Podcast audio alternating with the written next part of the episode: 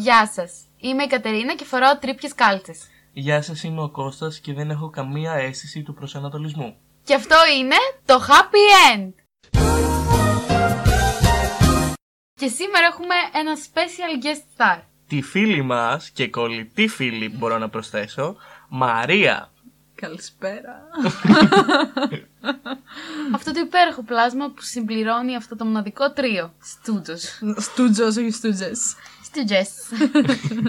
Το σημερινό μας θέμα είναι κάτι που απαρτίζει την καθημερινότητα κάθε ανθρώπου και δεν είναι άλλο παρά το ψέμα. Το λέει και με χαρά. Είμαι expert σε αυτό. Δεν είμαι expert σε αυτό, δεν μπορώ να πω εύκολα θέματα. Θέματα. Ψέματα, δεν φαίνεται στη μούρη μου ότι δεν μπορώ. Πιστεύω, γενικά παιδιά πιστεύω, όποιος από τους δύο θέλει να κάνει μια ένσταση, ας την κάνει, ότι όλοι μας στη ζωή μας έχουμε πει ψεματάκια. Ειδικά εσύ λες πολλά ψεματάκια. Γι' αυτό yeah. είμαι τόσο καλή στην πλόβα. Στην πλόβα, όπως καταλαβαίνετε, η Μαρία ήρθε σήμερα να μας ξεσκεπάσει ως εκπομπή. Απλά άλλο είναι τα βαριά ψέματα και άλλο είναι τα λευκά ψέματα, όπως αυτά, τα λέμε. Αυτά που λες για να ουσιαστικά μορφύνεις τη μέρα του, του άλλου. Λευκά ψέματα. Ποιος τα χρησιμοποιεί αυτή τη φράση ακριβώς? Αυτά που λες, αυτά που λες για να ομορφύνεις τη μέρα του άλλου ή τέλος πάντων για να μην τον κάνεις να αισθανθεί άσχημα ή άβολα. Δεν είμαι από αυτούς τους ανθρώπους. Που και πάλι είναι λάθος γενικά να λέει ψέματα. Ειδικά άμα είναι φίλος σου. Πες... Δεν πρόθουμε το ψέμα γενικά, δεν όχι, είναι παιδιά. Καλό. Ειδικά στους φίλους σου, πες τους όλη την αλήθεια και στους πληγός. Γενικά ας γίνουν ένα με το πάτωμα αρκεί να ξέρουν την αλήθεια. Οκ. Good to know. Όχι, ας πούμε λευκά ψέματα, γι' αυτό που πες πριν. Εγώ βάζω σε αυτή την κατηγορία τι, τα το, χαζά... Σε φάση είσαι πολύ ωραίος σήμερα. Όχι, εγώ λέω για τα χαζά ψέματα που έχουμε πει κατά καιρούς. Τα ηλίθια ψέματα. Θυμάσαι τότε στις διακοπές μας που ήμασταν και οι τρεις μαζί? Ναι. Ξέρεις ποιο ψέμα αναφέρομαι? Θες να το πεις? Α, ναι, λοιπόν. Ήμασταν διακοπές εμείς οι τρεις. Και ε, στο συγκεκριμένο μέρος που ήμασταν ήταν λίγο έξω από τον πολιτισμό, να το πω έτσι. Ε, και γενικότερα υπήρχε ένας δρόμος μισής ώρας περίπου με τα πόδια, ο οποίος το βράδυ δεν είχε καν φώτα. Και θέλαμε να γυρίσουμε, αλλά γενικότερα είχαμε κάπως φοβηθεί. Πιαστεί πάνω μας, ας πούμε. Ναι. Οπότε ε, έτυχε ε, η γιαγιά της Κατερίνας ε, να ήταν έξω μαζί με κάτι φίλους. Και να παίζαν πυρίμπα. Και να παίζαν πυρίμπα. Και ο ένας από αυτούς είχε αμάξει. Και εμείς σαν εκμεταλλευτές. Α, εγώ θα την πω όλη. Ναι, και εμείς σαν εκμεταλλευτές ε, βάλαμε τη Μαρία να κάνει ότι τη μπονάει το πόδι της, ότι έχει χτυπήσει. Ε, ούτε ώστε να έρθει κάποιος να μας πάρει, γιατί είχαμε χεστεί πάνω μας, όπως είπε και η ίδια. Τρώθει τον πιτόλ με λίγο κου, κουτσί, ας πούμε. Σε έχει μείνει από τότε κουσούρι, γιατί το κάναμε. Το καλύτερο ήταν πρώτα απ' όλα το backstory που δώσαμε στο ψέμα, ότι και καλά χτύπησε σε μια ξαπλώστρα, έτσι όπως περπατούσαμε στην παραλία. Και επίσης οι σκηνοθετικές οδηγίες που δίναμε στη Μαρία πριν. Ναι, γιατί η Μαρία δεν ήξερε. Ναι, έπρεπε να δώσουμε σκηνοθετικές οδηγίες στη Μαρία, γιατί η ίδια δεν ήξερε πώς να κάνει ότι την πονάει το πόδι της. Οπότε η Κατερίνα άρχισε και καλά να την πονάει το δικό της μόνο και μόνο για να μας αποδείξει ότι είχε τις θεατρικές ικανότητες. Σκηνοθετικές οδηγίες. Έχω κάνει θέατρο, αγόρι μου. Έχω παίξει τη ζωή. Έχω παίξει τη ζωή μου. Όλη η ζωή μου είναι ένα θέατρο. Και είναι και κακό θέατρο. Είναι black humor φάση. Μαρία, θες να πεις το άλλο το αγαπημένο μου που συζητούσαμε και πριν? Τι συζητούσαμε πραγματικά πριν? Το αγαπημένο μου ψέμα. Α, λοιπόν. Είναι πολύ ηλίθια η ιστορία. Η αλήθεια είναι. Ε, όταν ήμουνα φάση δέκα. Όχι. Ναι, δέκα. Νόμιζα ότι ήμουν. Ξα... Όχι, νόμιζα. Το έκανα ότι ήμουν φάση ξαδέρφη του Μάικλ Τζάκσον. Είχα κάτι καπέλα περίεργα που έμοιαζαν με τη Μάικλ Τζάκσον και κάτι γάντια. Και ήταν η, η περίοδος που είχε πεθάνει ο Μάικλ Τζάκσον και έκανα ότι είμαι ξαδέρφη του. Και... και το, το είχε... έλεγα και στα άλλα παιδάκια χωρίς ντροπή. ε, ναι. On that note. Ότι έλεγα ότι η μαμά μου ήταν φυλακή για κάποιο λόγο. Αυτό ήταν επίσης καταπληκτικό ψέμα. Ο, Πε, μικρο... πες μου, πες μου. Ο μικρός Κωστάκης. Ο μικρός Κωστάκης είχε έρθει στο σχολείο στην τρίτη δημοτικού. Και... στο σχολείο το οποίο πηγαίναμε. Στο σχολείο το οποίο πηγαίναμε εγώ και η Μαρία στην τρίτη δημοτικού και εκεί ξεκίνησε και η φιλία μας των τριών.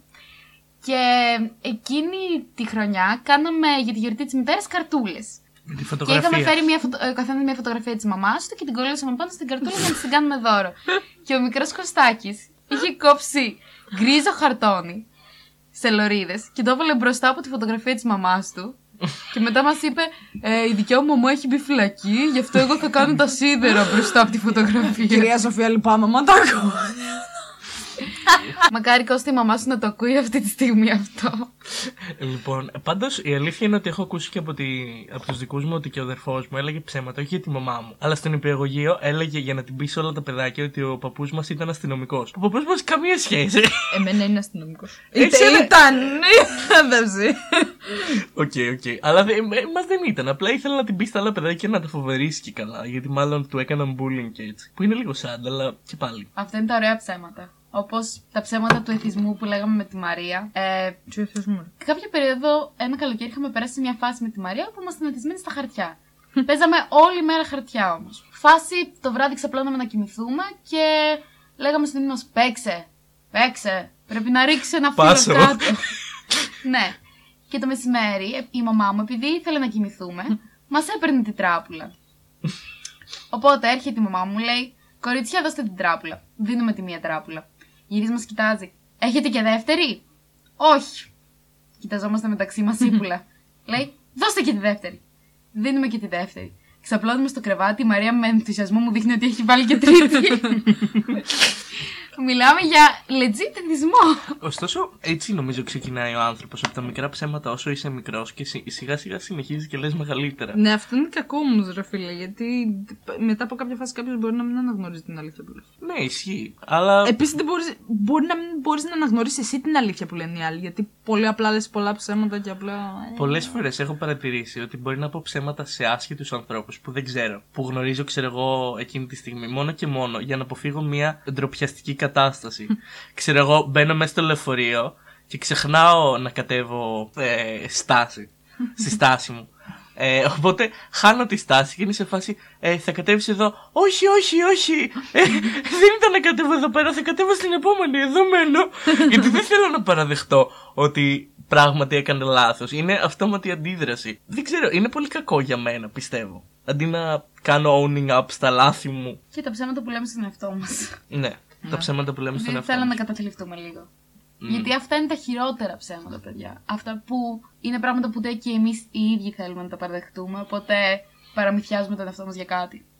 Νομίζω μεγαλώνοντας πρέπει να είσαι λίγο πιο όντας με τον εαυτό σου. Ναι, αλλά ποιος σε κάποια φάση ε, συνειδητοποιείς το ψέμα που λες στον εαυτό σου, αλλά συνεχίζεις να το λες γιατί απλά δεν θες να, να βγεις από αυτή την κατάσταση που έχεις μπει. Είσαι, αισθάνεσαι άνετα με αυτό. Έχεις συμφιλειωθεί με το γεγονός ότι λες ψέματα στον εαυτό σου και θες να συνεχίσεις να το πιστεύεις. Δεν είναι καλό αυτό. Ε, δεν είπαμε ότι είναι καλό. Όσο, καιρό, όσο περισσότερο καιρό λες ψέματα, είτε στους άλλους είτε σε σένα, τόσο πιο μακριά φεύγεις από την πραγματικότητα. Οπότε μετά μπορείς να χάσεις και την αίσθηση του τι είναι αλήθεια και τι είναι ψέμα. Μπορεί να χτιστούν ολόκληρες φιλίες πάνω σε ψέματα. Ναι, ισχύει αυτό. Mm. Που τελικά θα καταρρεύσουν, σαν τρεπουλόχαρτα. Δεν τα λέω για μας. Τι υπονοείς, Κατερίνα? Δεν τα λέω για μας. Εγώ έλεγα ψέματα ότι έχω κάνει μπάνια, ας πούμε. Όταν βαριόμουν να κάνω μπάνια. Έμαν τέτοια βρωμιάρα. Έλεγα ψέματα στον αδερφό μου ότι είναι θετημένος. Αυτό δεν είναι ψέμα. Αυτό ήταν απλά κακία για να του την πεις. Για να του στεναχωρίζει, γιατί σου έσπαγε τα νεύρα. Να σου πω κάτι. Εγώ κάποιες φορές λέω στον εαυτό μου ότι είμαι υιοθετημένη, γιατί δεν μοιάζω με κανέναν από τους γονείς μου. Οκ. Και σήμερα το είπα που είχαμε μια συζήτηση άκυρα. Επίσης, όταν λες ψέματα σε κάποιον γιατί απλά δεν θες να τον πληγώσεις. Δηλαδή, όχι, όχι, ξέρω εγώ, δεν είναι αυτό. Απλά εγώ φταίω, όχι, δεν φταίω. Εγώ απλά εσύ είσαι μαλάκας, απλά δεν θέλω να σου το πω. Ή κάτι με ενόχλησε, αλλά θα το πάρω πάνω μου. Εσύ, παραδείγματος χάρη, Κατερίνα, είσαι ένας από τους ανθρώπους που τα κρατάει όλα μέσα της μέχρι να κραγεί. Δεν πρόκειται να χαλάσει ποτέ την καρδιά των ανθρώπων. Μόνο και μόνο γιατί θέλεις να βλέπεις τους πάλι ευτυχισμένους. Όχι, δεν λέω ψέματα και το ξέρεις. Εμένα μου χαλάει την καρδιά. δεκαπέντε χρόνια που την ξέρω. Οπότε αναγκάζεσαι να λες ψέματα μόνο και μόνο για να μην στεναχωρήσεις κάποιον. Το οποίο δεν είναι καλό για την ψυχική σου υγεία. Στα κακή υγεία. Λοιπόν. Τα καλύτερα ψέματα είναι τα ψέματα που λες όταν θες να χωρίσεις κάποιον. Έχουμε κάνει αντίστοιχο επεισόδιο του χωρισμού. Αλλά δεν πειράζει. Αυτά τα ψέματα είναι μια κατηγορία από μόνο τους. Δεν ξέρω ψέματα χωρισμού γιατί δεν θα σχέση. Θέλω να περάσω λίγο χρόνο με τον εαυτό μου. Α, καλά, γάμισε τα. Ε, δεν είμαι στη φάση τώρα να κάνω σχέση. Και ναι. Ε, δεν έχω χρόνο και δεν έχω την ενέργεια να δώσω σε αυτή τη σχέση την οποία χρειάζεσαι. Και άμα μείνω μαζί σου, ουσιαστικά θα είναι σαν να κάνω κακό σε σένα, γιατί σου αξίζει κάτι καλύτερο. Γενικότερα, όταν είσαι σε μία σχέση ή θέλεις να μπει σε μία σχέση, ακόμα και όταν γνωρίζεις στην αρχή κάποιον, είναι καλό να είσαι ειλικρινής με αυτόν. Να μην του λες ψέματα. Παραδείγματος χάρη, να μην είσαι δύο μήνες με κάποιον και μετά να μάθεις ότι έχεις συναισθήματα για κάποιον άλλον. Αυτό είναι ψέμα. Δεν και μιλάω από να... εμπειρία, αλλά λέμε τώρα. Και ένα τελείως τυχαίο παράδειγμα που μόλις μου ήρθε στο μυαλό, όλος τυχαίος και ολοτύχελα. Ολοτύχελα. Δεν ήξερα ότι υπάρχει αυτή η λέξη. Η Κατερίνα εφευρίσκει λέξη μέσα στο podcast για να γεμίσει το χρόνο. Είναι σαν αυτό. Πιστεύεις ότι έχω παχύνει? Ωραία τα παπουτσάκια σου, Φέγγι μου. Είναι λίγο μεγάλα, ε, δεν πειράζει, θα γλιστρήσεις το πόδι σου, μια χαρά θα κάτσεις. Τέλος πάντων, όπως και να έχει, κάποιες φορές είναι καλό να λες ψέματα για τους σωστούς λόγους, όπως λέμε, ο σκοπός αγιάζει τα μέσα. Ωστόσο, κάποιες άλλες φορές το να λες ψέματα είτε στον εαυτό σου είτε σε κάποιον άλλον ο οποίος ενδιαφέρεται για σένα είναι λάθος. Γενικά είναι λάθος να λες ψέματα, ρε φίλε. Ναι. Είτε υπάρχει σκοπός είτε δεν υπάρχει, είναι λάθος να λες ψέματα. Ο άλλος θα πιστεί από τα ψέματα που λες και ουσιαστικά μπορεί να μην ισχύει κάτι και αυτός να νομίζει ότι ισχύει. Εγώ συμφωνώ, δεν υπάρχει το σκοπός αγιάζνα μέσα. Ένα ψέμα είναι ένα ψέμα. Και ειδικά σε ανθρώπους που αγαπάμε. Μπορεί να μην θέλουμε να τους πληγώσουμε μεν. Και λογικό είναι να μην θέλουμε να τους πληγώσουμε. Αλλά με το να τους αφήνουμε στο σκοτάδι, με το να μην τους φέρνουμε στην πραγματικότητα, όσο σκληρή κι άμα είναι αυτή, δεν τους βοηθάμε. Μα δεν μιλάω για τέτοια ψέματα. Εγώ μιλάω περισσότερο για τα ψέματα του στυλ. Όταν σε ρωτάει, ξέρω εγώ, ένα παιδάκι που δεν έχει ακόμα αυξημένη αντίληψη της πραγματικότητας κάτι και δεν θες να του χαλάσεις το χατήρι, μπορεί να του πεις ένα ψέμα ή κάτι, μόνο και μόνο για να μην το στεναχωρήσεις. Δεν μιλάω για ενήλικες ανθρώπους ε, αγαπημένους, οι οποίοι ξέρεις ότι θα, ότι θα πληγωθούν στο μέλλον από τα ψέματα που θα τους πεις. Από εκεί ξεκινάει όμως. Να σου πω κάτι. Και ένα παιδάκι που έχει μεγαλώσει με την πεποίθηση ότι υπάρχει ο Βασίλης, όταν θα μεγαλώσει και θα μάθει ότι δεν υπάρχει, πάλι θα απογοητευτεί. Όσο περισσότερο τρέφουμε τα παιδιά μας με ψέματα, τόσο πιο εύπρεπτα θα είναι τα ψέματα στη συνέχεια της ζωής τους. Δηλαδή, οκ, okay, reality sucks. Ναι. Ναι. Αλλά άμα σας έλεγα τώρα ότι ε, μπορώ να σας πω μία αλήθεια η οποία μπορεί να αλλάξει και να καταστρέψει τη ζωή σας, αλλά είναι αλήθεια. Ή να σας αφήσω να ζείτε αυτό που ζείτε τώρα στο ψέμα, που θα είστε απόλυτα ευτυχισμένοι, αλλά δεν θα είναι πραγματικότητα, θα είναι κάτι ψεύτικο. Τι θα θέλετε, την αλήθεια ή το ψέμα? Σαν το Matrix, τώρα κρατάω τα δύο χάπια. Το μπλε και το blue red. Τι θέλετε, θέλετε την πραγματικότητα? Ναι, είναι στη φύση μας να θέλουμε την πραγματικότητα. Την δεν ισχύει αυτό. Υπάρχουν άνθρωποι οι οποίοι θέλουν να ζουν στο ψέμα. Δηλαδή, είναι τόσο σκληρή η πραγματικότητα που δεν θες να ζήσεις αυτή. Υπάρχουν και άνθρωποι που έχουν φτιάξει τη δικιά τους πραγματικότητα και θέλουν να ζήσουν σε αυτή ακόμα και αν δεν είναι πραγματική. Γιατί έχουν συνηθίσει σε αυτό και φοβούνται να κάνουν την αλλαγή που θα τους απελευθερώσει από αυτό. Αυτό δεν σημαίνει απαραίτητα ότι είναι σωστό, προφανώς και δεν είναι. Εγώ διαφωνώ. Εγώ θεωρώ ότι το πιο ισχυρό όπλο που έχουμε είναι η αλήθεια. Ναι. Τελεία. Ό,τι αξίζει πονάει και είναι δύσκολο. Η σκληρή πραγματικότητα. Και είναι πολύ σκληρή. Και για να κλείσουμε την ε, γενική συζήτησή μας, το ψέμα είναι μία από τις επτά θανάσιμες αμαρτίες. Αμαρτία είναι. Μην και... κάνετε ποτέ εργασία για τις επτά θανάσιμες αμαρτίες. Δεν θα σας βγει ποτέ, αλήθεια σας λέω. Έχει πολύ πράγμα να ψάξετε. Αμαρτία είναι και ο φόνος. Αμάρτησε μαζί μου και έλα. Έλα, έλα, έλα. έλα, έλα. έλα. Το top δέκα για σήμερα είναι τα καθημερινά ψέματα που λέμε όλοι οι άνθρωποι. Μη βγάλεις την ουρά σου απ' έξω, Μαρία. Α, συγγνώμη. Number one, φίλοι μου. Λοιπόν, δεν μπορώ σήμερα, είμαι άρρωστος. Ένα ψέμα που λέμε όλοι μας. Παιδιά, λυπάμαι για να αποφύγουμε καταστάσεις και ραντεβού που δεν συγκεκριμένα, θέλουμε. Συγκεκριμένα ε, αυτό το ψέμα. Το έχουν πει σχεδόν όλοι οι άνθρωποι που θέλουν να αποφύγουν κάποιον άλλον. Εγώ μάλλον. Έχω μια πάρα πολύ συγκεκριμένη νόσο, η οποία θεραπεύεται μόνο άμα κάτσω μόνη μου στο σπίτι μου.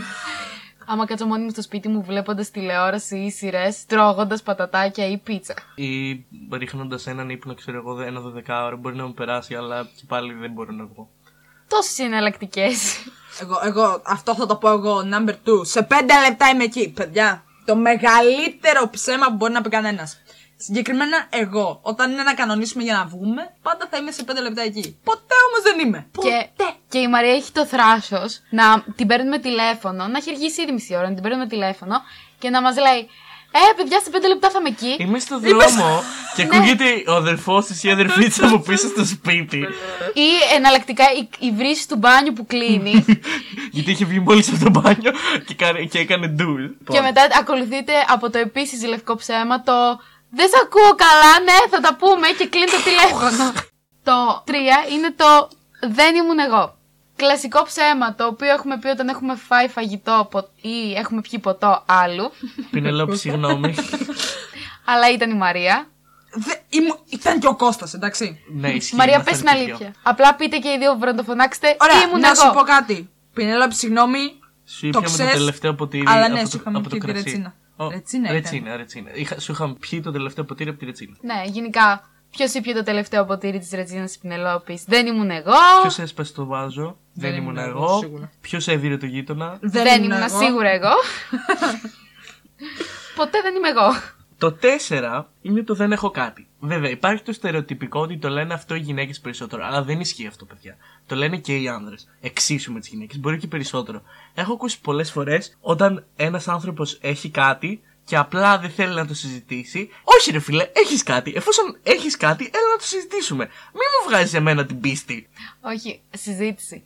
Ε, μπρο, δεν θα βγω σήμερα. Γιατί η κοπέλα μου δεν είναι καλά. Τι έχει? Τίποτα. Πω, μαλάκα, αυτό είναι το χειρότερο. Ναι, πραγματικά. Και γενικά αυτό, παιδιά, το λέμε και μεταξύ φίλων. Όλοι μας, μας είμαστε στατισμένοι κάποια στιγμή ο ένας με τον άλλον. Μας ρωτάει, έχεις κάτι? Δεν έχω κάτι. Και ξαφνικά είναι σαν να πέφτουν τίτλοι αρχής παιχνιδιού. Σήμερα θα παίξουμε το δεν έχω κάτι. Τι μπορεί να έχει σήμερα η Μαρία? Νούμερο πέντε. Αδυνάτησες.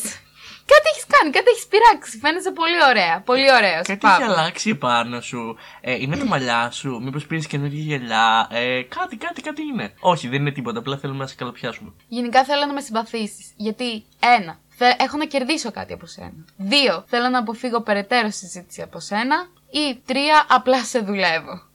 Κυρίως σε δουλεύω. Συγγνώμη, αλλά ναι, κυρίως σε δουλεύω. Δεν ισχύει εκατό τοις εκατό πάντα, αλλά ενενήντα πέντε τοις εκατό συνήθως είναι. Ναι, γενικά άμα πεις σε κάποιον αδυνάτης με αυτό το ύφος και δεν έχεις την ευκολία να πεις αυτό το άτομο πάχινες με το ίδιο ύφος, άρα δεν είναι αρκετά φίλος σου, κατά πάσα πιθανότητα όχι, δεν αδυνάτησες. Συγγνώμη. Το νούμερο έξι. Είσαι σε μία παρέα, έχεις γνωρίσει γύρω στα τρία τέσσερα καινούργια άτομα και πας να ρωτήσεις κάποιον κάτι από τα άτομα που γνώρισες και δεν θυμάσαι πώς το λένε. Οπότε προσπαθείς, προσπαθείς απεγνωσμένα με νύχια και με δόντια να κάνεις το άλλο άτομο να πει το όνομά του γιατί δεν θυμάσαι πώς το λένε. Και σε ρωτάνε, θυμόσαι πώς με έλεγανε? Και λένε, ναι, οπωσδήποτε, είμαι πάρα πολύ καλός με τα ονόματα. Όχι, όχι, δεν είμαι. Κανένας δεν είναι καλός με τα ονόματα. Ειδικά αν μαθαίνει πέντε έξι ταυτόχρονα. Σε αυτή την περίπτωση χρησιμοποιούμε το ψηλέ, παύλα ψηλή, βρε, μάγκα μου, ε, εσύ, ψιτ. Σε κάποια από αυτά μπορεί να γυρίσει. Λοιπόν, νούμερο επτά. Δεν θα ξαναπιω ποτέ. Ένα μεγάλο, πολύ μεγάλο ψέμα που λέει ο κόσμος. Δεν θα ξαναπιω ποτέ. Ο κόσμος! Ο κόσμος το λέει, Μαρία, ναι. Εγώ δεν έχω πει ποτέ ότι δεν θα ξαναπιω, το λένε άλλοι. Ωραία. Λοιπόν, okay. Πολύ μεγάλο ψέμα. Είμαστε εθισμένοι στο αλκοόλ και απλά επειδή μας έκατσάσουμε μια φορά, απλά λέμε ότι δεν θα ξαναπιούμε. Ψέμα. Και αντίστοιχο νομίζω ότι δεν θα ξαναφάω ποτέ. Σε φάση έχω σκάσει. Εγώ δεν θα φάω για την επόμενη μία μέρα, για τις επόμενες δύο μέρες. Μετά από δέκα λεπτά, τι έχει για επιδόρπιο? ε, το νούμερο οκτώ. Sorry, κάτι μου έτυχε. Μάλλον ήταν επίγον. Ε, μην ανησυχείς, θα το ξανακάνουμε. Όχι, δεν θα το ξανακάνουμε. Απλά δεν θέλω να βγω μαζί σου. Ε, αντίστοιχο ότι δεν μπορώ σήμερα, αλλά είμαι άρρωστος. Αλλά είναι χειρότερο. Είναι λίγο χειρότερο. Γιατί ξέρεις στο βάθος του μυαλού σου αυτός που σου το λέει ότι πράγματι δεν θέλει να βγείτε και μάλλον δεν πρόκειται να ξαναβγείτε ποτέ. Δεν στο λέει κάποιος φίλος σου. Συνήθως το λέει είτε ένα πρώτο ραντεβού, είτε ένα δεύτερο ραντεβού, που είναι ακόμα χειρότερο από το πρώτο, και ξέρεις πραγματικά ότι δεν αξίζει να, να συνεχίσεις να ελπίζεις για αυτό το άτομο, γιατί απλούστατα δεν πρόκειται να σου ξαναμιλήσεις ποτέ. Νούμερο εννιά. Τι όμορφο μωρό είναι αυτό! Λοιπόν, ακούστε μας, ακούστε μας. Έχουμε δι- δικαιολόγηση γι' αυτό. Όχι. Το μωρό σου κατά πάσα πιθανότητα δεν είναι όμορφο. Δεν είναι το ομορφότερο. Σίγουρα δεν είναι το ομορφότερο, όσο όμορφο και να είναι. Σίγουρα είναι αρκετά αδιαστικό. Τρέχουν σάλια από το στόμα του. Επίσης η φάτσα του είναι σαν να πέφτει συνέχεια στο πάτωμα. Μάζεψε το μωρό σου. Οπότε όχι. Το μωρό σου ούτε είναι πάρα πολύ όμορφο, ούτε είναι το ομορφότερο, ούτε γενικότερα είναι γλυκό. Κάποιες φορές, κάποιες λίγες φορές μπορεί, μπορεί να υπάρχουν κάποια ίχνη γλυκύτητας, αλλά και πάλι δεν το καθιστά το ομορφότερο μωρό. Οπότε όποιος, όταν κάποιος σου λέει ότι τι όμορφο μωρό που είμαι, όχι, δεν το λέει ε, γιατί ισχύει, το λέει για να σε κάνει ε, πιο χαρούμενο. Για αυτό που πέρασες τόσες ώρες μέσα στο νοσοκομείο. Να σου δώσει ένα μήνα. Εμένα πάντως ούτε αυτό το ψέμα δεν λέγανε όταν γεννήθηκα. Δεν μπορούσα. Εσένα και τώρα δυσκολεύομαι. Ήμουνα κακάσχημο μωρό. Η γιαγιά μου μόλις με είδε λέει «Ω, είναι και κορίτσι, πώς θα παντρευτεί». Αλλά όταν η ξαδέρφη μου γεννήθηκε είχε αφάνα. Οικογενειακό ήταν, δεν στον μπαμπά σου τώρα πώς είναι. Τι εννοείς, η ξαδέρφη μου δεν έχει χάσει τα μαλλιά της. Πώς τα έχει. Τελευταίο για σήμερα, παιδιά. Θα το πει η Μαρία. Εγώ το ως guest. Λοιπόν, είναι από το χωριό, δεν την ξέρεις. Λοιπόν, συγκεκριμένα μιλάμε για τη Μαρία Παλάμη. Ωραία. Άμα ακούσεις ποτέ αυτή την έκφραση, να ξέρεις ότι ο τυπάς έχει αγαμίες, δεν έχει γκόμενα και χρησιμοποιεί το χεράκι. Που, οκ, okay, καμία ε, ε, κατάκριση για το συγκεκριμένο. Ναι, ξεκάθαρο. Είναι πολύ φυσιολογικό. Αλλά μη χρησιμοποιείς αυτή τη δικαιολογία, ρε φίλε. Όχι, δεν έχεις κάποια γκόμενα από το χωριό. Εκτός αν εννοείς καμιά κατσίκα του παππού σου. Μακάρι όντως να υπάρχει αυτή η γκόμενα από το χωριό και όλοι όσοι το έχουν πει να τα έχουν με την ίδια κοπέλα, ρε. Να είναι η μία, η τύπησα από το χωριό. Η να είναι η Μαρία από το χωριό που τα έχουν δεκαπέντε άτομα μαζί της, ξέρω. Παραπάνω. δεκαπέντε χιλιάδες. Όλη η Ελλάδα την έχει πάρει. Λοιπόν, αυτό ήταν το Happy End Podcast. Δεν θα σας ταλαιπωρήσουμε άλλο. Ευχαριστούμε πάρα πολύ τη Μαρία που ήταν μαζί μας σήμερα. Που κατάφερε να είναι μαζί μας. Ευχαριστώ πολύ που με δεχτήκατε στην εκπομπή σας. Έκανε ένα ολόκληρο ταξίδι από την Κέρκυρα για να έρθω εδώ. Ναι, φυσικά, μόνο ναι. Και μόνο για το podcast. Ναι, ναι, μόνο γι' αυτό ήρθα. Για μας χαίστηκε. Τώρα, τώρα... Αύριο, αύριο το πρωί φεύγω, ρε μαλάκες. Ναι, προφανώς. Αυτά από μας για σήμερα. Είμαι η Μαρία. Είμαι ο Κώστας. Είμαι η Κατερίνα. Και μέχρι την άλλη φορά, φιλάκια πολλά!